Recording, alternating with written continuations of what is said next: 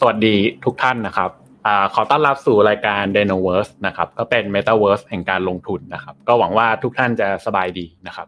หัวข้อวันนี้จะมาพูดถึงเรื่องญี่ปุ่นครับพอดีอตอนนี้ครับเราอาจจะมีโจทย์อย่างนี้ครับว่าเอ๊ะเราอะตอนนี้อยู่ในปี 2022 แล้ว แล้วก็เรากำลังเจอปัญหาอินฟลชันที่แบบเหมือนหนักหน่วงมากๆนะครับตอนนี้คือทางฝั่งต่างประเทศเนาะซึ่งเราก็รู้ข่าวกันอยู่แล้วว่าแบบเหมือน แต่ละแต่ละวันแต่ละวันเนาะจะมีข่าวเรื่องอินฟลชันหรือตัวเงินเฟ้อเนี่ยออกมาแต่ละประเทศเนี่ยค่อนข้างแบบหนาหูนะครับข่าวล่าสุดที่ผมได้ยินก็คือของฝั่งของฝั่งอังกฤษนะครับข่าวเพิ่งไม่กี่ชั่วโมงนี่ยังนั่งอ่านบอกว่านี่อินฟลชันนี่แบบเหมือนแบบตอนนี้ของที่อังกฤษเนี่ยของเขานี่คือสูงสุดในรอบ 30 ปีคราวนี้คำถามสำคัญนะครับที่เราที่เป็นนักลงทุนหรือเป็นนักธุรกิจ หรือคนที่สนใจเรื่องเศรษฐกิจเนี่ยสงสัยก็คือ เอ๊ะ เดี๋ยวหลังจากเนี้ย เราจะเจอภาพอะไรนะครับ ก็คิดเล่นๆนะครับ ว่าเออเอ๊ะหรือว่าตลาดหุ้นจะกลับไปที่เดิมไหมเศรษฐกิจโลกจะกลับไปเหมือนก่อนโควิดหรือเปล่านะครับ หรือเอ๊ะมันอาจจะเป็นภาพอะไรที่แบบใหม่จนในช่วงชีวิตเราไม่เคยรู้เรื่องมาก่อนอะไรอย่างเงี้ยวันนี้ก็เลยแบบอยากจะมาเสนอเรื่องอ่อญี่ปุ่นครับ เพราะว่าจริงญี่ปุ่นเนี่ยเป็นเศรษฐกิจที่คือถ้าคือถ้าพูดถึงเรื่องการที่แบบเหมือน ธนาคารเขาดำเนินนโยบายเศรษฐกิจอะต้องบอกว่าญี่ปุ่นเนี่ยเป็นรุ่นพี่ทุกประเทศนะรุ่นพี่ทุกสถาบันนะคือนโยบาย quantitative easing หรือการอัดฉีดเงินเข้าไปในระบบเยอะๆเนี่ยก็เริ่มมาจากญี่ปุ่นนะครับ แล้วก็เราตอนนี้เราก็มังคิดว่าเออเวลาเราสงสัยว่าเอ๊ะเศรษฐกิจเราจะไปทางไหน บางทีก็คือเขาก็จะไปถาม ไปไปดูตัวอย่างของญี่ปุ่น ว่าเออญี่ปุ่นอะเขาทำอะไรมาก่อน อะไรอย่างเงี้ย วันนี้ก็เลยอยากจะชวนนักลงทุนที่เอออยากจะอยากอยากจะมองเห็นอนาคตสักปีสองปีหรือห้าปี ว่า เอ๊ะมันมีโอกาสไหมว่าต่อไปเนี้ยเราจะกลายเป็นญี่ปุ่นนะครับโลกนะครับเศรษฐกิจโลกเนี่ยจะกลายเป็นญี่ปุ่นหรือเปล่านะครับ ซึ่งอันนี้อันนี้ไม่ได้ฟันธงนะแต่ว่าอยากอยากเอออยากจะมาเอาเคสของญี่ปุ่นนะมาแชร์ให้ทุกท่านฟังว่าเออมันมีความเหมือนความต่างอะไรยังไงขนาดไหน ก็สวัสดีคุณเอกลักษณ์นะครับ คุณไอ้ถึงนะครับ คุณพศนะครับก็สวัสดีทุกท่านนะครับโอเค เศรษฐกิจญี่ปุ่นเป็นงี้ครับ ก็คืออ่านี่เดี๋ยวจะเล่าย้อนกลับไปให้ฟังก่อนนะครับ ว่าเศรษฐกิจญี่ปุ่นเป็นยังไงนะครับ เดี๋ยวขอเปิดสไลด์นิดนึงนะครับโอเคอ่าคือญี่ปุ่นเนี่ยจะมีความพิเศษกว่าเศรษฐกิจที่อื่นนะครับเขาบอกว่าในโลกนี้มันจะมีเศรษฐกิจสามสี่แบบนะคือคือจะบอกว่าญี่ปุ่นเน่ยเป็นเศรษฐกิจที่แบบเหมือนพิเศษกว่าชาวบ้านเขาคือไม่มีใครเหมือน แล้วก็มีอาร์เจนตินาประเทศหนึ่งซึ่งแบบมันไม่มีใครเหมือน แต่ว่าเขาก็จะบอกว่าเออจริงอะหรือว่าญี่ปุ่นมันมาก่อนการวะเพราะว่าสิ่งที่ญี่ปุ่นเจอสิ่งที่ญี่ปุ่นเป็นนะครับ ทั่วโลกอะเพิ่งจะมาเจอเอา delay delay สิบยี่สิบปีอะไรอย่างเงี้ยนะครับ เกิดอะไรขึ้นที่ญี่ปุ่นนะครับ เดี๋ยวจะมาโชว์ภาพนี้ก่อนนะครับ ขอย้อนกลับไปหลังสงครามโลกก่อนเลยนะครับเราหลาย ๆ ท่านนะครับ น่าจะเคยได้ยินโมเดลเรื่องการรีเซ็ตระบบนะครับ ลองนึกถึงภาพว่าแบบเหมือนเศรษฐกิจกำลังแบบ ไม่ค่อยโอเคแล้วแล้วดันมาเกิดสงคราม แล้วหลังสงครามอะ ดันเกิดการล้างล้างแผนที่ใหม่อะครับ อ่าแล้วเศรษฐกิจค่อยโตครับอะโมเดลเนี้ยเกิดขึ้นจริงนะครับ แล้วก็เกิดขึ้นญี่ปุ่นนะครับเรารู้อยู่แล้วว่าสงครามโลกครั้งที่2เนี่ยฝ่ายของญี่ปุ่นเนี่ยนะครับก็พ่ายแพ้ในสงครามนะครับ แล้วก็ก่อนจบ การแพ้ในสงครามเนี่ยเขาโดนระเบิดลง 2 ลูกนะครับลูกแรกที่ฮิโรชิมาลูกที่ 2 ที่นางาซากินะครับซึ่งตอนนั้นอะ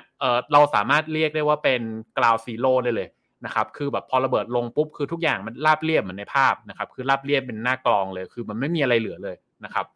ก็ไม่ไม่รู้มีใครเคยไปเที่ยวฮิโรชิมาหรือนางาซากินะผมเคยไปเที่ยวทั้งสองที่แล้วแบบตกใจมากเลยนะว่าแบบเหมือนไม่กี่ปีปุ๊บเขาสร้างเมืองกลับมากลายเป็นเมืองที่แบบหนาแน่นได้ขนาดนี้ อะไรเงี้ยนะครับว่าย้อนกลับไปในช่วงนั้นก่อนว่า เอ๊ะ หลังสงครามอะให้นึกภาพให้ลองจินตนาการภาพว่าเศรษฐกิจญี่ปุ่นนะครับ มันมีรูปร่างหน้าตาเป็นยังไง ถ้าเมืองมันหายไปสักสองเมืองอะ ตอนนี้จะไปเทียบกับยูเครนนะคือไม่รู้ตอนนี้ก็มันมีใครเคียบอยู่ว่าเดี๋ยวถ้ายูเครนแบบโดนสงครามหนักๆแล้วยูเครนจะกลายเป็นญี่ปุ่นถัดไปอะไรอย่างนี้หรือเปล่านะอันนี้ไม่อันนี้ไม่เกี่ยวนะครับอ่าตอนนั้นน่ะเศรษฐกิจญี่ปุ่นน่ะเขาบอกว่าให้กลับ ไปเป็นยุคหินอีกรอบหนึ่งครับ เพราะทุกอย่างถูกรีเซ็ตใหม่หมดเลย คุณทำอะไรไม่ได้เลย คือนึกภาพว่าถ้าเราเป็นคนธรรมดาตื่นขึ้นมาวันหนึ่งอะเอ่อมีความเป็นไปได้สูงมากว่าเราจะตกงาน เพราะว่าอะ supply chain ในประเทศเนาะมันก็คงจะแบบมันลิงก์กันหมด แล้วพอวันหนึ่งคุณตื่นขึ้นมาปุ๊บคือคุณแพ้สงคราม แล้วก็มีเมืองหลาย ๆ เมืองที่แบบหายไปจากแผนที่ไปอย่างนั้นนะเพราะนั้นก็คืออย่างแรกก็คือคนตกงาน แล้วก็สองก็คือทุกครั้งที่มันเกิดวิกฤตอะครับก็สิ่งที่เจอก็คือจะเป็น inflation นะครับก็คือข้าวของแบบเหมือนแพงเกินกว่าเงินที่เราจะจ่ายได้นะครับซึ่งมีคนบอกว่าในช่วงของญี่ปุ่น ในช่วงที่เขาเกิด inflation ในช่วงหลังสงครามนะสามหลัก inflation สามหลักเงินเฟ้อสามหลักประมาณนั้นนะครับ แล้วก็อันดับอันดับอันดับถัดไปก็คือนั่นแหละพอคุณคุณโดน bomb ลงอะ่ะ สิ่งที่เกิดขึ้นหลังจากนั้นก็คือคุณจะต้องไม่มีข้าวกินหรือเปล่า เพราะว่าตัว supply chain มันเหมือนมันเปลี่ยนไปแล้วนะครับ แล้วก็ไม่สามารถที่จะแบบเหมือนคำนวณได้แล้วว่าต่อไปอะคือคนเหลือกี่คนพอเพียงพอกับอาหารหรือเปล่านะครับกะไม่ถูกแล้ว เพราะฉะนั้นตรงนี้คืออุตสาหกรรมเกษตรก็คือพังไปเลยนะครับ แล้วก็ไม่ต้องพูดถึงอุตสาหกรรมอสังหาริมทรัพย์ ซึ่งพังแน่นอนอยู่แล้ว เพราะมันมีเมืองสองเมืองหายไปจากแผนที่อะครับ แล้วก็นึกถึงธนาคารต่างๆเนาะ แล้วถึงแม้คุณจะอยู่ภาคอื่นในประเทศญี่ปุ่นน่ะ ก็พอจะเดาได้นะว่าแบบโอเค คุณมี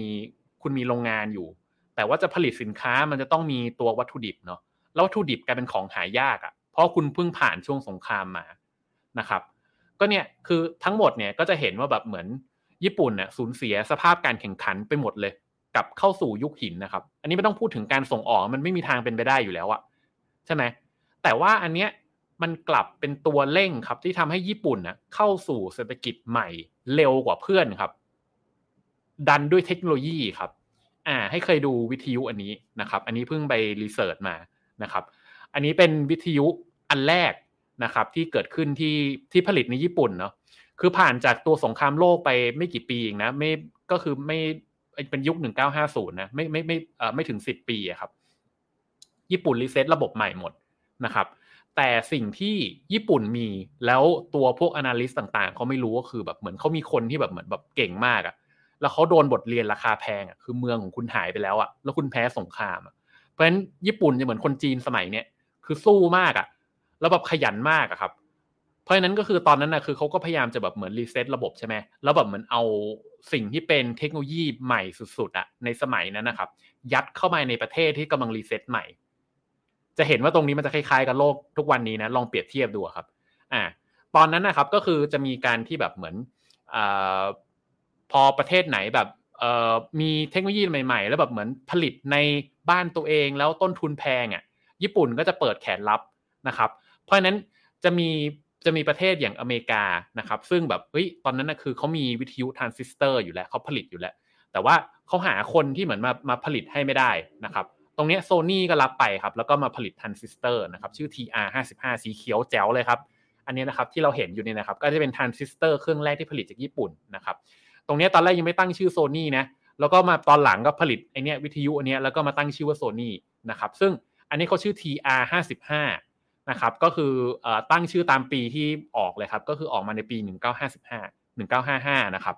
ก็อันนี้จะเป็นจะเป็นจุดเริ่มต้นของโซนี่นะครับ จะเห็นว่าอะไรที่ ทั่วโลกทำแล้วแพงอะก็โยนมาสิ โยนมาให้ญี่ปุ่นทำนะครับ อีกอันหนึ่งที่เรารู้สึกว่าเออคุ้นๆนะญี่ปุ่นนะเหมือนจีนสมัยนี้แบบมากเลยผมนั่งอ่านเรื่องนี้เสร็จเอ้ยนี่มันจีนนี่วะนะครับเดี๋ยวได้ยังไงเดี๋ยวเราค่อยๆเล่าไปนะตอนนั้นน่ะเออ GDP ญี่ปุ่นน่ะโตเก้าเปอร์เซ็นต์เนาะแล้วก็การโอนเทคโนโลยีมาจาก Bell Labs ของทางฝั่งอเมริกานะจริงถ้าสมมติเราทำเรื่อง research ต่างๆ จะได้ยินชื่อนี้คุ้นหูมาก Bell Labs เป็นเป็นแลบอันนึงซึ่งแบบสมัยก่อนแบบเป็น คือเทคโนโลยีอะไรต่างๆอะริเริ่มมาจากที่นี่หมดนะครับ ตอนนั้นน่ะพอผลิตวิทยุออกมาเสร็จเนี่ยนะครับ ก็คือจะมีรุ่นถัดๆไปนะครับโซนี่ออกวิทยุทรานซิสเตอร์เนี่ยนะไม่รู้ใครทันวิทยุทรานซิสเตอร์หรือเปล่านะผมผมยังนึกไม่ออกนะผมเคยฟังวิทยุทรานซิสเตอร์หรือเปล่า รู้สึกแบบเหมือนฟังแล้วแบบเก่ามากครับนะครับหลังจากนั้นนะมันจะมีโซนี่เนี่ยเริ่มออกโมเดลของตัวเองนะครับเป็น TR63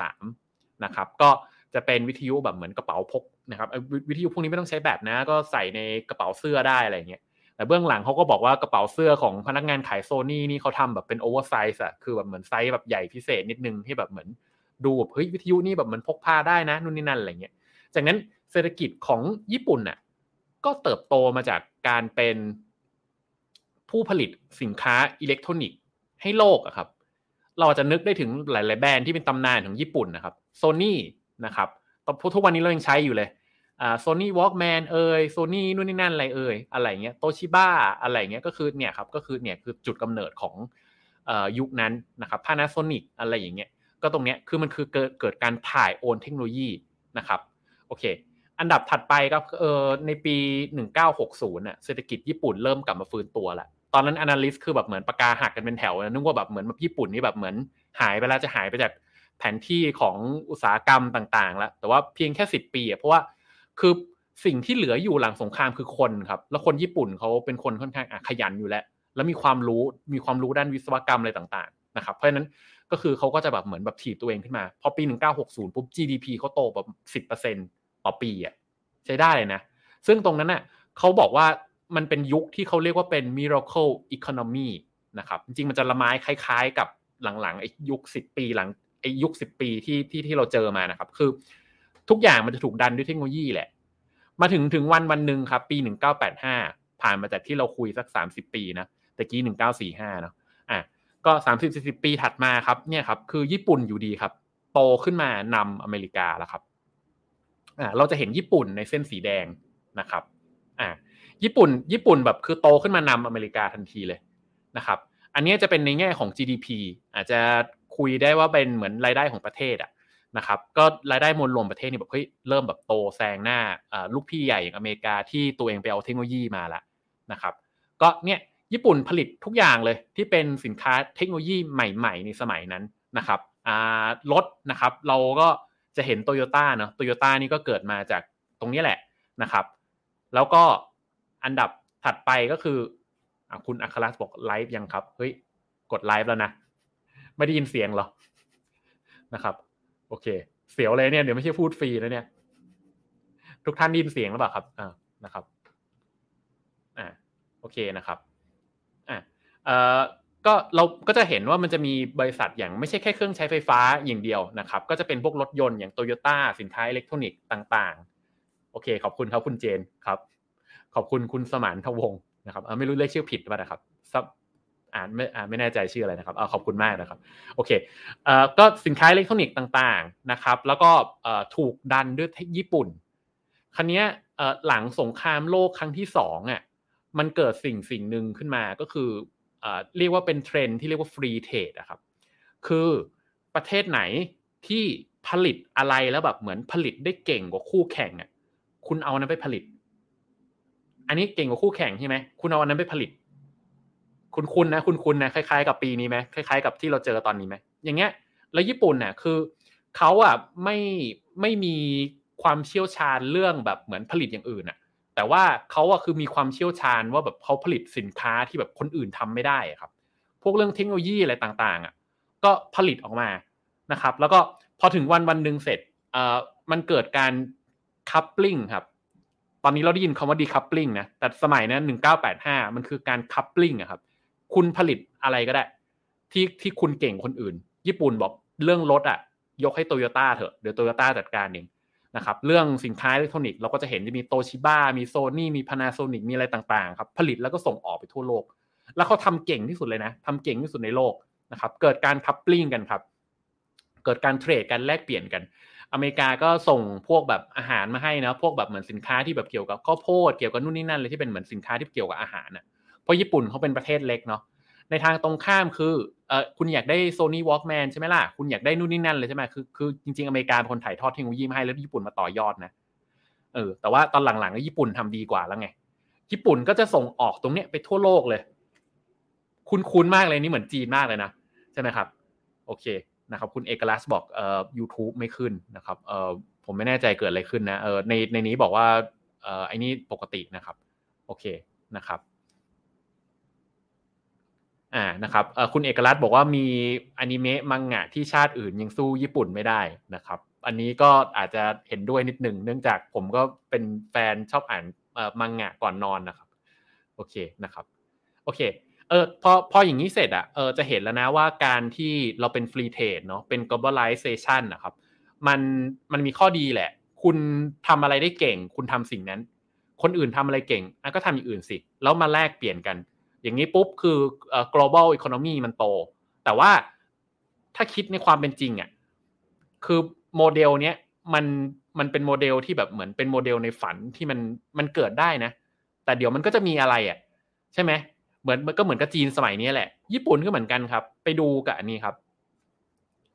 อ่า อันนี้เป็นตัวเลข ผมผมไม่แน่ใจเป็นของ Intel หรือเป็นของเอ่อของอเมริกาโดยรวมนะครับ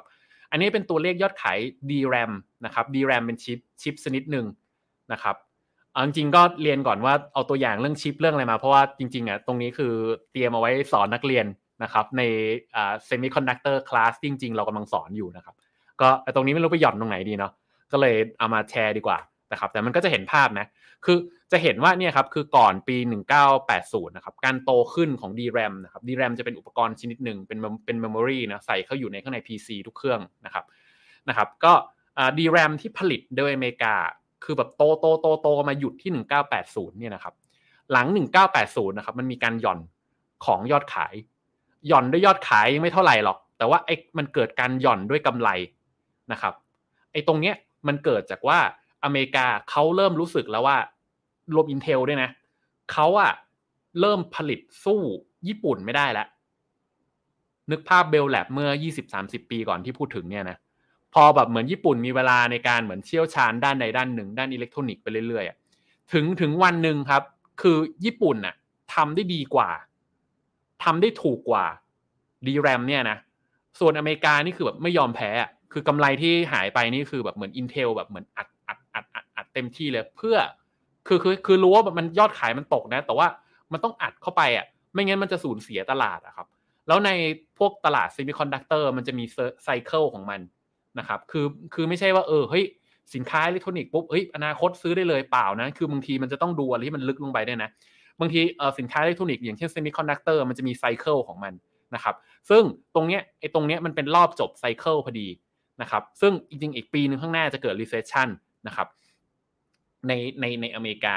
นะครับแล้วก็ตรงนี้แต่ว่า Intel ตอนนั้นคือยังไม่รู้ไงจะเกิด recession แล้วก็แบบเหมือนแบบลงเงินไปมหาศาลเลย เพื่อที่จะแบบเหมือนสร้างโรงงานหรือแบบ R&D ต่างๆ เพื่อที่จะแบบเหมือนแข่งสู้กับญี่ปุ่นนะครับแล้วพอปี 1982ครับเกิด recession พอดีนะครับแล้วตรงนี้เออเดี๋ยวจะให้ฟังให้ให้ให้เน้นดีๆนะเดี๋ยวมันจะมีซ้ำๆอย่างนี้หลายๆครั้งอะอเมริกาเคยเป็น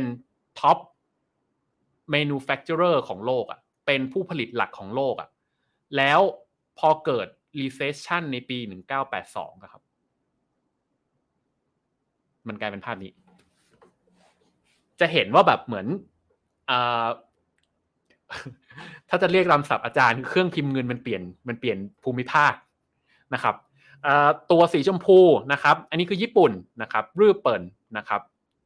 อ่ารื้อเปิลอะไรไม่กล้าอะไรไม่รู้อะผมก็ไม่รู้อะไรนะครับสีชมพูคือญี่ปุ่นนะครับ แล้วก็สีน้ำเงินคืออเมริกานะครับ จะเห็นว่ามันเกิดการตัดกันนะครับของไอตัวนี้คือ DRAM นะนี่เป็นชิป DRAM เนาะจริง ๆ มันจะสะท้อนถึงอุตสาหกรรมรถยนต์อุตสาหกรรมอย่างอื่นด้วยนะ แต่ว่าผมยกตัวไอตัวชิปขึ้นมาเพราะเรากำลังสอนเรื่องชิปพอดีนะครับเนี่ยพอปี 1982 ครับมันเกิดจุดตัดกันครับแล้วหลังจากปี 1982 อเมริกาฟื้นจาก recession มา คือญี่ปุ่นเขาไม่โดน recession ใน 1982 อะ ญี่ปุ่นเขายังเป็นขาขึ้นอยู่ 1982อะคือเป็นปีที่จุดตัดกัน แล้วพออเมริกาฟื้นจาก recession นะครับ ลืมตาขึ้นมาอีกทีหนึ่งสู้ญี่ปุ่นไม่ได้แล้ว โดนญี่ปุ่นแซงไปแล้ว ตลาดดีแรมครับ หายไปเลยนะครับ ผมผมไม่แน่ใจผู้ผลิตตรงนี้เป็นใครนะน่าจะเป็น Canon Nikon อะไรประมาณนั้นนะครับอ่าตัวตัว DRAM นะ เพราะสองเจ้านี้ Canon กับ Nikon นี่เรานึกว่าขายกล้องเนี่ยจริงๆเขาผลิต semiconductor ด้วยแต่นี้เดานะครับผมผมไม่ได้ไป research จริงๆอะแต่จะเป็นสองเจ้านี้เป็นเจ้าใหญ่ของญี่ปุ่นนะครับ ถูกส่งไม้ต่อครับ คือไปไปอยู่ฝั่งฝั่งญี่ปุ่นแล้วแล้วก็ญี่ปุ่นก็จะกลายเป็นจีนถึงสมัยนี้ครับคือผลิตทุกอย่างเลยผลิตอะไรที่มันเป็นสินค้าอิเล็กทรอนิกส์ทั้งหมดนะครับ ตรงนี้แหละมันเกิดมันจะเกิดเอ่อมันจะเกิดช่องว่างอันหนึ่งนะครับ ก็คือเอ่อผู้ผลิตที่เป็นผู้ผลิตของฝั่งอเมริกา เริ่มไม่ไหวกับชีวิตแล้วเพราะเขาสู้ไม่ได้แล้วไงแล้วคนครองคนครองประเทศคืออะไรนักการเมืองใช่ไหมสิ่งที่นักการเมืองต้องทำคืออะไร คือนักการเมืองกลัวอะไรที่สุดนะครับ อันนี้คุณคุณเมื่อเคยพูดเอ่ออาทิตย์ที่แล้วไอ้เท่าที่แล้วที่เราเจอกันนะถ้าถ้าจำไม่ผิดนะ นักการเมืองเกิดเจอเอ่อกลัวอะไรที่สุด นักการเมืองกลัวคนตกงานครับ คือพอโรงงานผลิตชิปต่างๆ มันถูกย้ายไปถึงฝั่งญี่ปุ่นน่ะ ของฝั่งอเมริกามันสู้ไม่ได้ไงนะครับ อ่า เดี๋ยวผมขออ่านก่อนนะเอ่อในปี 1982อะครับ เกิดการเลิกออฟครั้งใหญ่ ถ้าดูตามภาพจะเป็นตรงนี้นะครับ เกิดการเลิกออฟครั้งใหญ่ของอเมริกานะครับก็อันนี้ของขอโฟกัสไปที่เรื่องชิปนะอินเทลนะครับ Intel เรารู้จักดีอยู่แล้วเป็นผู้ผลิตชิปรายใหญ่ของโลก ตอนนั้นน่ะเลบอกว่า Intel บอกว่าแบบเหมือนไม่เคยเลิกออฟคนเยอะขนาดนี้มาก่อนเลย Intel lay off Texas Instrument เป็นอีกเป็นอีกเจ้าหนึ่งรายใหญ่นะครับ ก็ก็ lay off เหมือนกัน พอไปดูไอตัวมันจะมีมันจะมีชิป manufacturing national เอ่อ คือแบบเหมือนดูผลผลิตโดยรวมของชิประดับชาติอะจะเห็นว่าตัว US อะยอดขายตกลง 17%นะครับ แล้วคือเข้าเข้าโหมดแบบ operating loss ครับ อ่า อันเนี้ยอยากจะให้แบบหยุดตรงนี้นิดนึงแล้วลองลองนั่งคิดนะ คือบางทีอ่าผมผมผมว่าจะโดนถามบ่อยๆนะ พี่อันนี้อนาคตป่ะ ใช่ใช่ป่ะ เดี๋ยวซื้อเลยนะ อย่าลืม อย่าลืมตรงจุดนี้นะ คือ ไม่ใช่ว่าเออเทคโนโลยีเป็นอนาคตแล้วคุณซื้อได้เลยอะครับ มันไม่ง่ายอย่างนั้นนะครับ จะเห็นว่าแบบเหมือนหนึ่งในมันจะมีจุดจุดบางจุดในประวัติศาสตร์ซึ่งมันเกิดซ้ำๆอย่างนี้แหละ เรารู้สึกว่าเฮ้ยเนี่ยแหละ คือที่สุดของเทคโนโลยีแล้วเดี๋ยวเราซื้อเข้าไป แต่เราซื้อผิดที่ไงมันไปโตอีกด้านหนึ่งแทนอะไรเงี้ยอันนี้เป็นไปได้นะซึ่งอันนี้เกิดขึ้นกับของฝั่งอเมริกา คือโรงงานมันถูกย้ายไปญี่ปุ่นหมดแล้ว ตอนนั้นก็คือยอดขายตก 17%นะครับแล้วก็เริ่มทำแล้วไม่กำไรแล้ว มองมาทางฝั่งญี่ปุ่นบ้างญี่ปุ่นคือแบบเหมือน คือพอถึงปีไอ้หนึ่งเก้าแปดห้านะ คือเขาเขาไอตัวอุตสาหกรรมมันแบบมันแข็งแกร่งมากแล้วมันถูกดันมาจากตัวแบงค์แล้วแบบเหมือนที่บอกอะคือความที่เขาเป็นคนแพ้สงคราม แล้วเขาเป็นคนสู้แล้วเขาเป็นคนขยันน่ะเพราะนั้นก็คือเศรษฐกิจมันถูกดันลงมาคราวนี้พอถูกดันลงมาปุ๊บแบงก์อะปล่อยกู้ใช่ไหมทำให้แบบเหมือนไอ้บริษัทต่างๆเขาไม่เอาบริษัทเล็ก ๆ แบบแตกแตกเป็นของเหมือนเหมือนของอเมริกาครับอเมริกาก็คุณผลิตชิปก็ผลิตชิปไป คุณผลิตเครื่องใช้ไฟฟ้าเครื่องใช้ไฟฟ้าไป แต่ว่าของญี่ปุ่นไม่ใช่อย่างนั้นไงของญี่ปุ่นจะเป็นคอนกรมเรตอะครับ โตโยต้าอย่างเงี้ยทำทุกอย่างเลยโตชิบ้าอย่างเงี้ยทำทุกอย่างเลยคือเป็นคนผลิตชิปด้วย แล้วเป็นคนขายสินค้าเครื่องใช้ไฟฟ้าด้วยอะ่ะเพราะฉะนั้นพอถึงตอนเนี้ยคือแบบเหมือนการผลิตชิปของทางญี่ปุ่นน่ะกลายเป็นตัว top of the world แล้วอะเป็นเหมือนคล้ายๆจีนตอนเนี้ยแล้วคือทุกคนก็รู้สึกว่าคือของฝั่งชิปอะเขาจะนับกันด้วยยิวอะครับยิวที่แปลว่าผลตอบแทนนะครับ คุณใช้ทรัพย์วัตถุดิบเท่าไหร่ เปิบแปลงออกมาเป็นสินค้าของญี่ปุ่นคือคุณใช้วัตถุดิบน้อยที่สุดอะน้อยกว่าชาติอื่นใช้อะแล้วผลิตออกมาได้อะคือคุณภาพดีด้วยถูกด้วย แล้วอเมริกาแบบจะสู้ก็สู้ไม่ได้นะครับแล้วจริงคืออันนี้ผมไปอ่านมานะเออเมื่อเช้าเหมือนกันคือ ญี่ปุ่นก็ไม่ได้เล่นทางทางขาวเนี่ยมีทางดำด้วยคือไปดำราคาสินค้าต่างประเทศเนาะแล้วมาขึ้นราคาบ้านตัวเอง อย่างนั้นน่ะทุกอย่างอะมันทำให้แบบเหมือน สุดท้ายแล้วคือโรงงานมันย้ายข้างทำให้ญี่ปุ่นเนี่ยถูกวางสตั๊กเจอร์ไปเป็นไปเป็นตัวโรงงานของโลกในสมัย 1985 นะอะแล้วก็เดี๋ยวผมขออ่านนิดนึงนะคือตอนนั้นน่ะคือ Intel ก็ต้องเริ่มแบบรู้สึกแล้วว่าแบบยอมแพ้ เพราะคือตัวเองอะผลิตก็ผลิตไม่ได้นะ เสร็จแล้วผลิตไม่ได้เสร็จก็เลยแบบโอเคงั้นยอมแพ้แล้วกัน แล้วก็ตัวเองมาโฟกัสที่ R&D แทนนะครับ อ่าไอไอเรื่องนี้ทดอีกทีหนึ่ง อันนี้ผมไม่ได้เฉลยนะ แต่ว่าเนี่ยทดอีกทีหนึ่งนะ เดี๋ยวเราจะได้ยินข่าวเนาะ ถ้าสมมติดูเรื่องเทคโนโลยีอ่านเทคโนโลยีไปเรื่อยๆ จะกลับมาเปิดโรงงานใหม่ที่อเมริกา จะกลับมาเปิดโรงงานใหม่ที่ยุโรป จะกลับมาเปิดโรงงานใหม่ที่ญี่ปุ่นอะไรอย่างเงี้ย คือคือตอนนี้ชิปมันผลิตแค่ที่ไต้หวันเป็นหลักกับที่เกาหลีเป็นหลัก แล้วคือที่ที่ที่เหลือนี่แบบเหมือนล้มหายตายจาก แต่ว่าการเมืองในยุคนี้กำลังจะเอาตรงนี้กลับมาใช้อันนึง แต่ว่าถ้าเราไปมองกลับไปถึงปี 1985 เราจะเห็นว่าคือตอนนี้คือที่เลิกเลิกไปเพราะเขายอมแพ้ไง คือ Intel ยังอยู่นะ แต่เจ้าอื่นคือเลิกเลิกไปหมดแล้วอะแล้วตอนนี้คือแบบเหมือนจะเอากลับมาใช้อะนะครับโอเคคุณอัคารัสบอก YouTube ล่มนะครับไม่เป็นไรครับเดี๋ยวเราไปอัปโหลดไฟล์ให้ทีหลังนะครับ ก็ขออภัยมาณที่นี้นะครับโอเคนะครับอะเออมาถึงภาพถัดไปครับอ่าอันเนี้ยคือมันเป็นยุคที่ พออเมริกาเริ่มสูญเสียการแข่งขันน่ะมันเลยเกิดสิ่งที่เรียกว่า Plaza Accord เนาะอันนี้ก็คำภาษาญี่ปุ่นนะ Plaza แน่ อ่านออกแค่นี้ครับไอ้สองคำนี้อ่านไม่ออกนะครับโอเค เลยเกิดสิ่งที่เรียกว่าพาซาแอคคอร์ดก็คืออเมริกาไปเจรจากับคู่ค้าห้าห้าเจ้าเนาะแล้วก็บอกว่าแบบเหมือนพวกคุณเนี่ยต้องเหมือนดึงเงินตัวเองให้มันขึ้นมาหน่อย ไม่งั้นอเมริกาจะสูญเสียการส่งออก อะไรอย่างนี้ก็ไปบังคับเขาเนี่ยแหละนะครับ แล้วก็ สิ่งที่เกิดขึ้นก็คือตอนนั้นน่ะคือญี่ปุ่นก็เลยเซครับ เพราะว่าเนี่ยคือตอนแรกคือถ้าเป็นประเทศส่งออกอะ เราจำเป็นจะต้องกดค่าเงินให้อ่อน วันใดก็ตามที่ค่าเงินเราไม่อ่อนอะ เราจะขายสินค้าไม่ได้ไงเพราะฉะนั้นเนี่ยครับก็คือตรงเนี้ยพอถึงขีดขีดเนี้ยคุยกันเรื่อง Plaza Accord ปุ๊บแบงค์รีบ action เลยแบงค์ญี่ปุ่นรีบ action เลยนะครับแล้วก็พอ action เสร็จอะคือเงินเนี่ยแข็งอย่างเงี้ยแข็งเต็มเต็มเลยเออ พอแข็งเต็มเต็มอะเราก็นึกว่าเออแล้วอย่างนี้มันมันมันยังไงวะแล้วญี่ปุ่นก็ยังอยู่มาได้นี่ก็ยังไงอะไรยังไง แต่ว่าเอาจริงอะคือ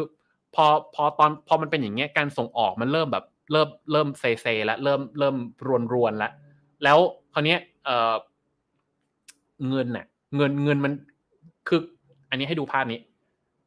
เงินมันล้นอยู่แล้วอะครับแล้วคือแบบก่อนปีหนึ่งเก้าแปดห้าคือคุณเป็นเศรษฐกิจโตอันดับต้นๆแล้วแบบเหมือนแบบ คือทุกคนแบบเหมือนหวังไว้กับคุณแล้วแบบเหมือนการโตเนี้ยจะอยู่ตลอดไป เน้นคำนี้นะ การโตเนี้ยจะอยู่ตลอดไป คือเวลาคุณคุยกับกับใครหรือจริงๆ คืออาจจะคุยกับตัวเองอะ่ะ เรานึกว่าแบบเหมือนมันโตปุ๊บมันจะโตตลอดไป ไม่มีอะไรยืนยั่งยืนนะ อ่าอันนี้ตอนนี้ก็คืออย่างนี้เหมือนกันในญี่ปุ่นตอนนี้ทุกคนก็คิดเหมือนกันว่าญี่ปุ่นจะโตอย่างนี้ตลอดไปอะครับ คล้ายๆ กับที่ที่ทุกคนคิดว่าจีนจะเป็นนะครับ ทุกคนคิดว่าญี่ปุ่นจะโตตลอดไปปุ๊บ คราวนี้พอส่งออกมันเริ่มแบบส่วนเซส่วนเซ ทุกคนก็ยังคิดอยู่เออคงไม่อะไรหรอกนู่นนี่นั่นอะไรหรอกคือมันมีบทไปสัมภาษณ์ตัว analyst ในสมัยนั้นนู่นนี่นั่นอะไรเงี้ยทุกคนก็ยังแบบเหมือนไม่ได้คิดอะไรเยอะแยะ แต่ว่าพอเงินมันล้นนะครับ มันไปถูกดันด้วยสองที่ครับ จะคุ้นๆอีกแล้วนะคล้ายๆกับประเทศเออคล้ายกับปีสองศูนย์สองสองอีกแหละเงินมันไปถูกดันที่ตลาดหุ้น กับตลาดอสังหา แค่สองที่เองนะครับ ผมผมเข้าใจว่าอันนี้อันนี้ผมผมเดาเองนะมันมันเหมือนกับพอมันโตภายนอกแล้วมันคือเงินมันล้นก่อน แล้วแบบไปลงทุนกับการโตภายนอกคือคือคือไม่ได้แล้วไงคือจริงเขาไปลงทุนกับการโตภายนอกอะไรเรียบร้อยมาแล้วแหละแล้วพอเงินมันยังล้นอยู่อะก็มาดันอะไรกับตรงไหนอะแล้วพอดันอะไรกับตรงไหนก็คือ มันก็เหมือนเดิมอะคือมันจะต้องเกิดบับเบิลอะครับ มันก็จะมีการคุยคุยกันนะถ้าใครเคยอ่านเรื่องนี้คือมันจะมีการคุยกันที่ ค่อนข้างค่อนข้างผมได้ยินหลายรอบเลยพันหูผมหลายรอบนะแล้วบอกว่าเอ่อถ้าเราทำแบงค์ใบหนึ่งเนาะตกอยู่ที่แบงค์แบงค์ร้อยดอลลาร์นะตีสักสามพันบาทเนี่ยนะสามพันสามร้อยบาทเนี่ยนะตกอยู่ที่พื้นตรงไหนในกินซ่านะจะบอกว่าไอ้ตัวแบงค์อะเปรียบเทียบกับไอ้พื้นปูนข้างล่างที่ที่มันตกอยู่นะครับ ตัวแบงก์มันยังมีมูลค่าน้อยกว่าไอ้ปูนตรงนั้นเลยอะ คือแบบเหมือนที่ดินในโตเกียวที่ดินในกินซ่าที่ดินในทุกอย่างมันแบบมันมันแบบมันถูกดันจนแบบเหมือนแบบมหาศาลอะ เออ ประมาณนั้นนะครับ อีกตัวอย่างหนึ่งอันนี้ก็ได้ยินบ่อยเหมือนกันเขาบอกว่า คือแค่บางส่วนของโตเกียวนะครับ แค่บางส่วนของโตเกียวเนี่ยนะเออราคาเนี่ย แค่ที่ดินตรงนั้นน่ะ เท่ากับประเทศแคนาดาทั้งประเทศอะ คือจะเห็นว่าจากเนี่ยครับ คือในช่วงเนี่ยครับเจ็ดสองเนี่ยนะครับอ่ารับเทคโนโลยีมาจากอเมริกาแล้วนะ ไปถึงเนี่ยแปดสี่แปดห้ามันโตมันตรงนี้มันเหมือนโตน้อยนะ แต่จริงคือมันห้าแสนไปถึงเนี่ยถึงสองล้านแล้วนะสี่เท่าแล้วนะ ก่อนมันบูมอะครับ มันขึ้นไปอยู่แล้วอะครับ แล้ว Plaza Accord มาดันขึ้นไปอีกอะครับ ขึ้นไปอีกรอบหนึ่งอะครับ เนี่ย แล้วคือเขาบอกว่าถ้าไปดูคนญี่ปุ่นนะครับ จะคล้ายๆ คนจีนสมัยนี้เลย เขาไม่ลงทุนในในตลาดหุ้น คือเขาไม่มีการกระจายความเสี่ยงอะ่ะ คือถ้าใครมีตังค์อะเขาจะซื้อบ้าน บ้านกลายเป็นของหายากนะครับ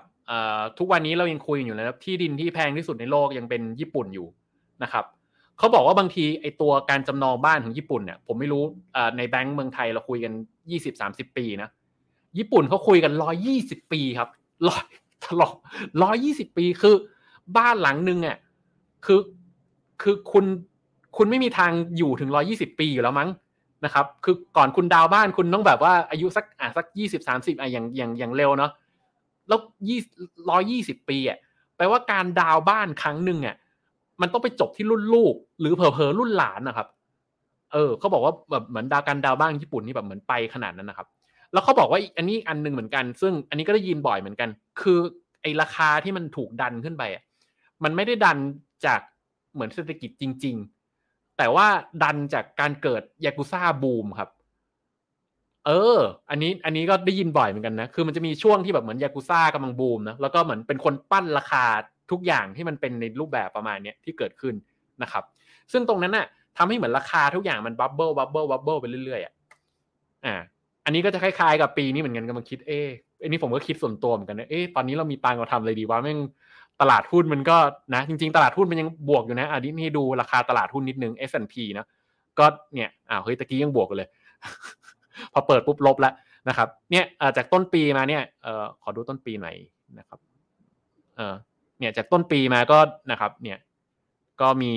มีลงเล็กน้อยนะครับ ก็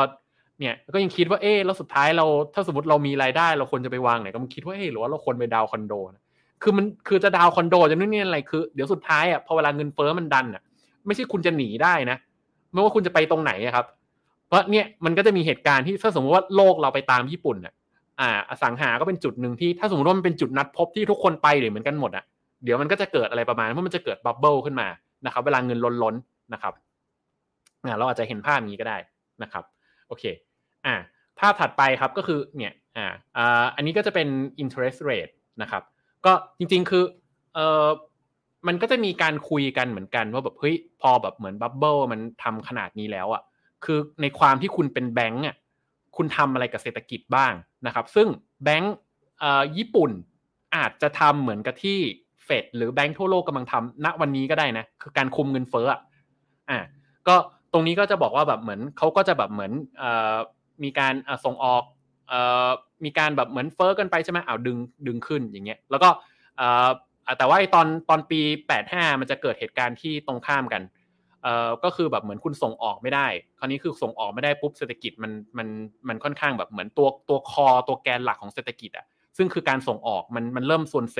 แบงก์ลดดอกเบี้ยมา เพื่อจะแบบเหมือนให้แบบเหมือนคนที่แบบเหมือนเอ่อกู้หนี้มามาดุนนี่นั่นอะไรเงี้ยก็สามารถที่จะแบบเหมือนหายใจหายคอได้มากขึ้นกว่านี้หน่อยนะครับ แต่ว่าสิ่งที่เกิดขึ้นครับก็คือครับคำคำเดิมครับ ขายสิ่งสิ่งนี้แหละนะครับไดโนเทคนะครับหรือบอมนะครับก็ขายแต่สิ่งนี้แหละครับ stagflation ครับผม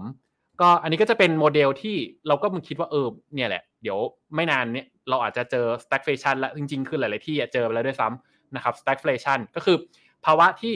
คือทุกอย่างมันแพงหมดอะแพงปุ๊บปุ๊บปุ๊บปุ๊บปุ๊บปุ๊บขึ้นไปหมดนะครับ แต่ว่าคนเนี่ย ไม่ได้เหมือนมีรายได้ตามไอสิ่งที่มัน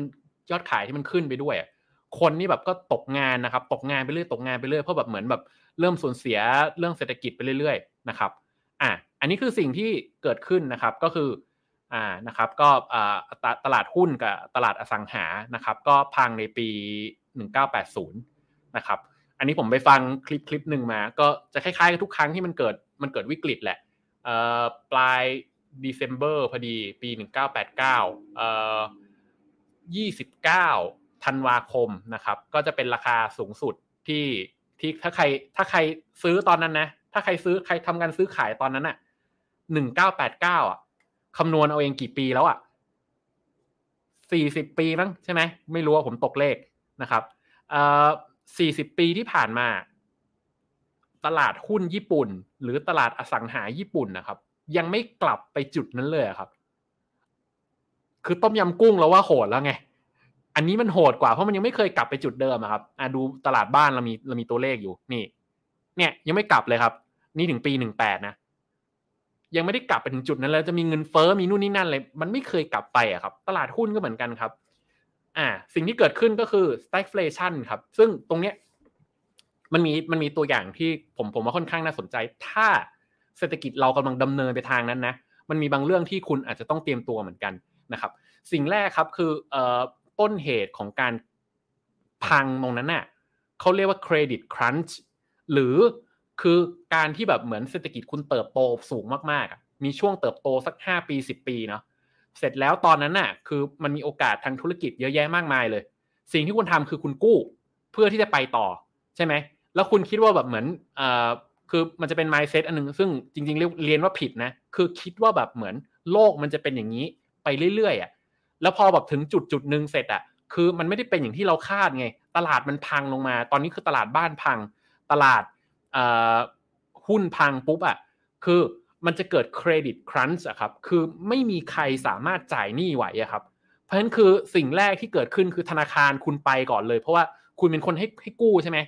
คุณเป็นคนให้กู้เนาะแล้วราคาบ้านมันแพงเมื่อกี้ที่เราเล่าอะร้อยี่สิบปีอะอ่า คุณไปก่อนเลยนะครับ คนจนลงครับ แล้วก็คนตกงาน แล้วคนเป็นหนี้อันนี้เกิดขึ้นอยู่แล้วนะครับ ถ้าสมมติเศรษฐกิจมันพังตลาดหุ้นพังตลาดอสังหาพังก็เป็นอย่างเงี้ยแล้วนี่คุณคุณนะมันคล้ายๆกับโมเดลใกล้ๆใกล้ๆกับจีนนะซึ่งซึ่งจริงจีนเนี่ยพยายามเรียนรู้จากญี่ปุ่นนะว่าเขาไม่ควรจะเดินอะไรพลาดเหมือนญี่ปุ่นนะครับอะ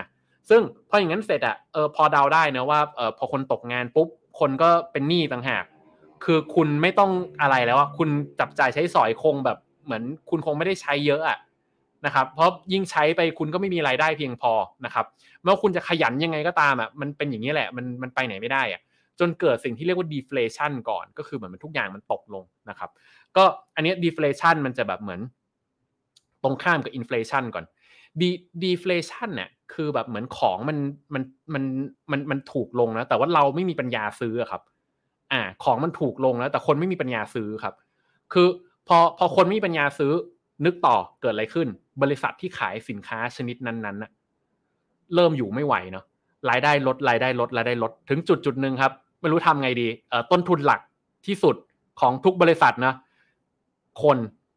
ต้องคุยกับพนักงงานอะ บอกเราต้องลดเงินเดือนคุณอะพนักงงานก็แบบ คงไม่ไม่เหมือนกับพนักงงานสมัยนี้นะลดเออลาออกมันไม่ได้ไง เพราะเศรษฐกิจมันไปแล้วอะอ่าพอเศรษฐกิจมันไปแล้วเสร็จคุณก็ต้องแบบเหมือนจำใจอะไม่เป็นไรลดก็ลดนะครับ อ่า พอลดเงินเดือนพนักงาน เงินพนักงานเงินเดือนลด พนักงานก็ไม่มีเงินที่จะแบบเหมือนไปจับจ่ายใช้สอยอะครับ อ่า แล้วญี่ปุ่นนะมันจะมีวัฒนธรรมอย่างหนึ่งคือ คุณทำงานกับบริษัทไหนคือคุณทำงานกับบริษัทนั้นชั่วชีวิต เขาจะแบบไม่มีแบบอ๋ออ๋อนี่ออกอ๋อไม่เป็นไรเดี๋ยว ย้ายบริษัทไม่มี คือคุณเอ็กซ์เพรสติสด้านที่คุณทำด้านใดด้านหนึ่งไปเลย แล้วคุณอยู่กับบริษัทนี้บริษัทเดียวทั้งชีวิต อันนี้เป็นวัฒนธรรมของคนญี่ปุ่นในช่วงนั้นนะอ่า ก็อย่างเงี้ยเราจะเห็นว่ามันมันมันเป็นระบบเป็นระบบไปอะครับ คราวนี้เกิดการลดดอกเบี้ยเนาะแต่พอดอกเบี้ยมันลดอะแล้วพอดอกเบี้ยมันจะมันมันต่ำศูนย์แล้วอะมันมันไม่มีอะไรมันไม่รู้จะเอาตรงไหนเป็นลดอีกอะอ่า มันก็จะเกิด เนี่ยในสิ่งในสิ่งที่เรียกว่า loss decade ครับก็คือ loss decade จะเป็นระบบที่ไอตัววงจรหนี้มันแตกนะครับ เดี๋ยวเราจะเห็นกับเศรษฐกิจในช่วงนี้นะหรือในช่วงถัดไปอะครับ ถ้าสมมติมันมีการแตกของหนี้อะครับ ต้องไปดูนะว่ามันมีหนี้ที่ไหนที่มันแตกได้บ้าง แล้วถ้ามันแตกอะมันจะเข้าไปสู่คล้ายๆกับญี่ปุ่นในในในในวันนั้นหรือเปล่านะครับ ญี่ปุ่นอะไปสู่สิ่งที่เรียกว่า lost decade ตั้งแต่ปี 1991นะดูตามกราฟนี้ก็ได้ 1991 ประมาณตรงนี้นะครับ จนถึง 2001 ก็ประมาณตรงนี้เนี่ยครับ อันนี้ lost lost decade นี่ถึงนี่นะครับ ผมไม่ได้วงไว้ให้นี่นะครับ ประมาณนี้ อะคือเป็นช่วงที่แบบเหมือนคุณหลุดไปจากสภาพเศรษฐกิจเลยของโลกอะครับนะครับ อะพอพอจบปี 1991 ครับ กลับมาแล้วญี่ปุ่นกลับมาแล้วแบบเหมือนแบบชูนิ้วเลยแบบโอเค กลับมา เดี๋ยวเราจะเข้าสู่การแข่งขันอีกรอบหนึ่งอ่า มาอย่างมั่น แต่ว่าที่ไหนได้ครับ คือคุณเสียตลาดไปหมดแล้วเพราะคุณเข้าสู่ตลาดเขาคุณเข้าสู่ lost decade ไปแล้วอะคือตอนฝั่งอเมริกามันมันมี recession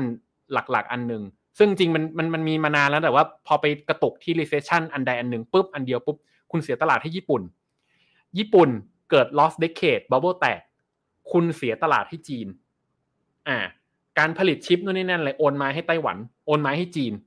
นะครับ คุณเสียการไอ้ตรงนี้ไปแล้ว คุณเสียสภาพการแข่งขันไปแล้วนะครับทำให้เนี่ยครับคือเส้นสีแดงครับเอ่อตอนนั้นคือจีนนี่แบบเหมือนหมาล่าเนื้ออะไรครับ ก็ดูตามกราฟด้านซ้ายครับ คือแบบเหมือนจีนชนะ GDP ของฝรั่งเศสในปี 2005 นะครับ ชนะ GDP ของอังกฤษนะครับในปี 2006 นะครับ ในปี 2007 ก็คือชนะ GDP ของทางเยอรมันนะครับก้าวขึ้นมาก้าวขึ้นมาก้าวขึ้นมากลายเป็นผู้ผลิตโลก แล้วก็ใช้โมเดลคล้ายๆญี่ปุ่นเนี่ยแหละ คือกลายเป็นผู้ผลิตของของโลกกันแหละนะครับก็เนี้ยแล้วโตไปเรื่อยๆครับจนถึงจุดจุดหนึ่งครับก็คือเนี่ยตามภาพด้านขวาครับ คือในปีผมเข้าใจว่าเป็นจริง ๆ 2009-2010 เนี่ยแหละ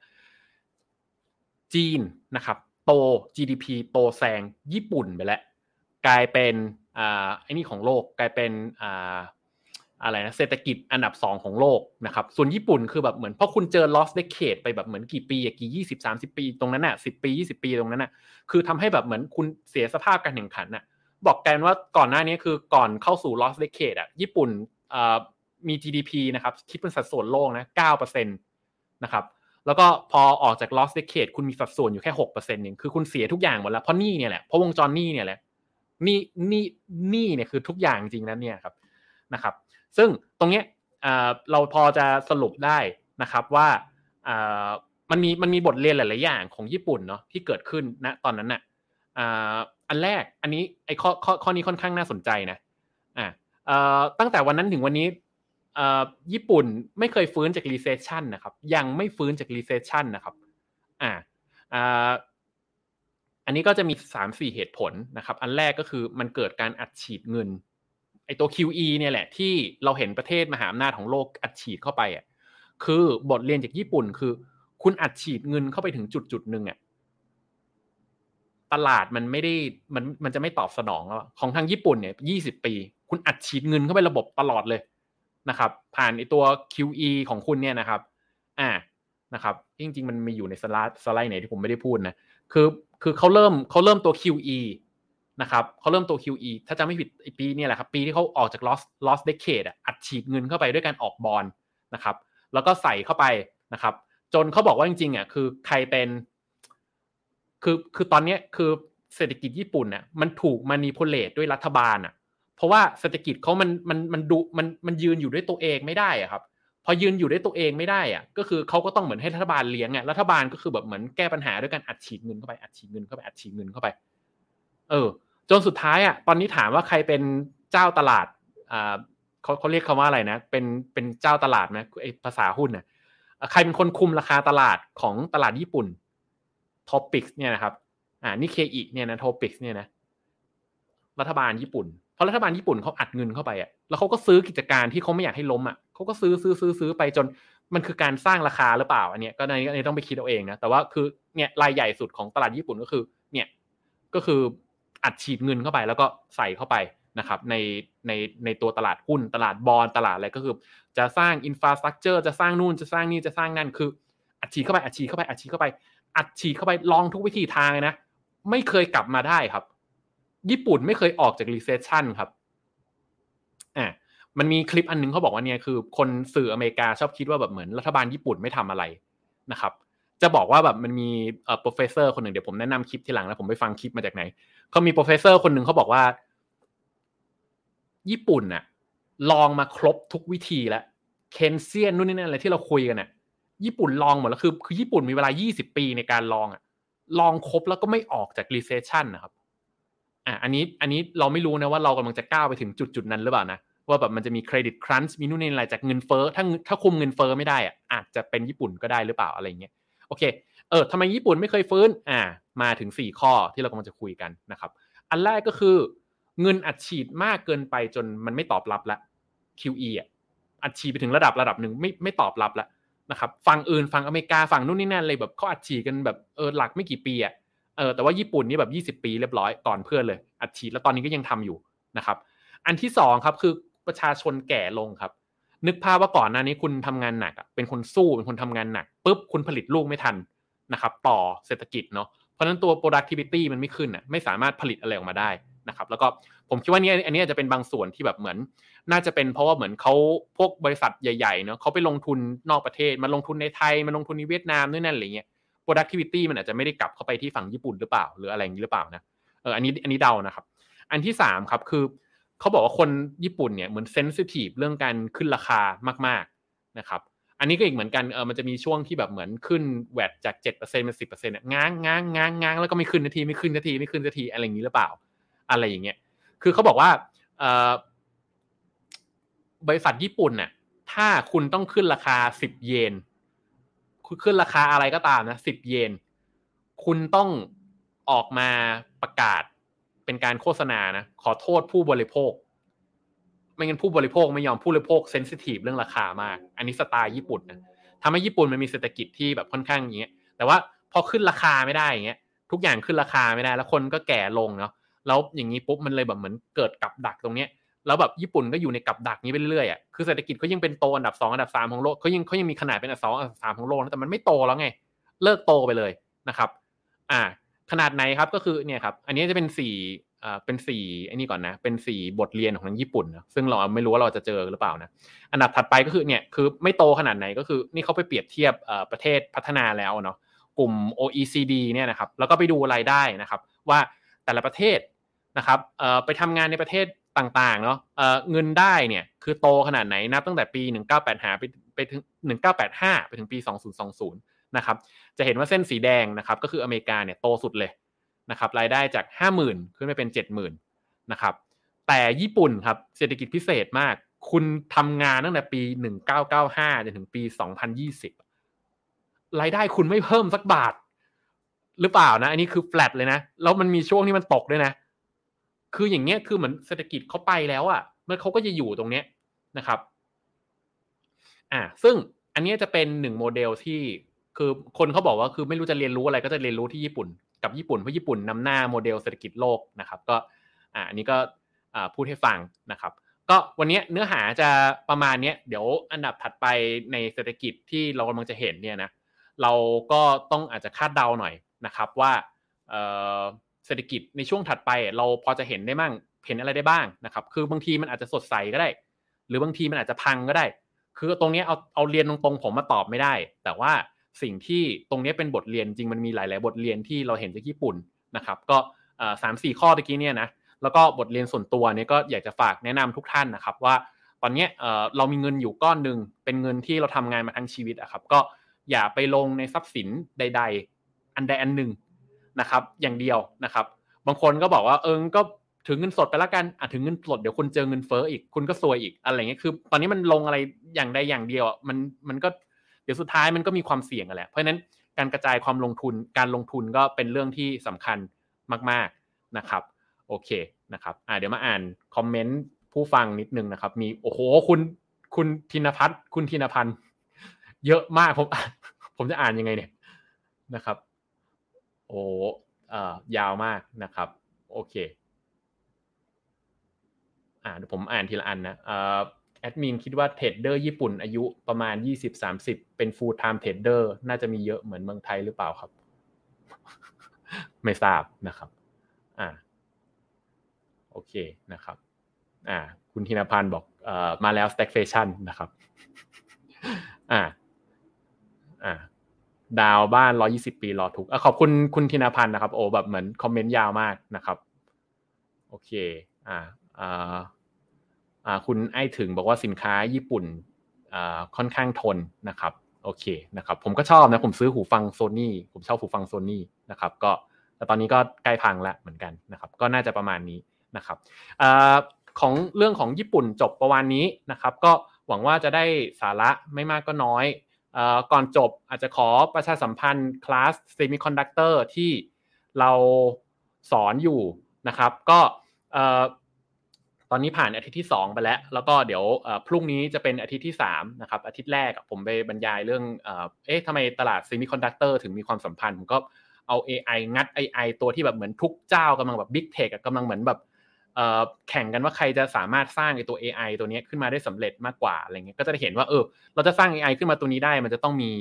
semiconductor เข้าไป แล้วก็ semiconductor มันมีความสำคัญยังไงกับไอเศรษฐกิจในยุคอนาคต ซึ่งก็ บรรยายจบไปเรียบร้อยไปแล้วประมาณ 2 ชั่วโมงนะครับแล้วก็อาทิตย์ที่ 2 เราไปคุยกันเรื่องของsupply chain ทั้งระบบเลยนะครับก็เออตาลก็จะมาคุยฟังแบบเล่นไปสี่ชั่วโมงอะผมแบบผมเอาหมอนมานอนอิงเลย ไม่ไหวเลยมันมันมันยาวมากตาลเป็นคนที่แบบมันพูดอะไรแล้วแบบพูดยาวมาก แล้วพูดยังไงว่าสี่ชั่วโมงไม่เหนื่อย พูดไปสี่ชั่วโมงนะครับก็เห็นตั้งแต่แบบเหมือนตั้งแต่เม็ดซิลิคอนนะครับเม็ดทรายอะครับไปจนถึงแบบตัว top ของโลกอะ แบบบรรยายแบบทีเดียวจบสี่ชั่วโมงเลยเขาก็พูดติดตลกอยู่นะว่าแบบเหมือนสี่ชั่วโมงปุ๊บเดี๋ยวคุณฟังตรงนี้จบนะ เดี๋ยวรับรองคือคุณไปสมัครงานบริษัท semiconductor ได้เลยเนี่ยไปบริษัทผลิตชิปได้เลยนะครับก็บรรยายไปแล้วสองครั้งแล้วก็เดี๋ยวเลยอีกสองครั้งก็จะเป็นหมอโอมมาบรรยายเรื่องเกี่ยวกับเรื่องของนี่แหละคล้ายๆ กับเรื่องที่ที่ที่เรากำลังพูดเนี่ยมันคือการขัดแย้งระหว่างมหาอำนาจอะทำให้ free trade มันไม่สามารถเป็นจริงได้ครับ พอ free trade มันไม่สามารถเป็นจริงได้ครับ สุดท้ายก็ นั่นแหละ มันก็จบที่อะไรอะ มันก็จบที่แบบเหมือนอย่างเงี้ยเดี๋ยวต่อไปก็ต้องมานั่งคิดตอนนี้คือไต้หวันกับเกาหลีเป็นตัวท็อปอยู่ แล้วต่อไปอะคือ มันยังเป็นตัวท็อปเหมือนเดิมไหมมันจะย้ายไปถึงฝั่งจีนหรือเปล่า เพราะว่าถ้าดูตามโมเดลมันคือการส่งไม้ต่อระหว่างอเมริกา อเมริกามาญี่ปุ่น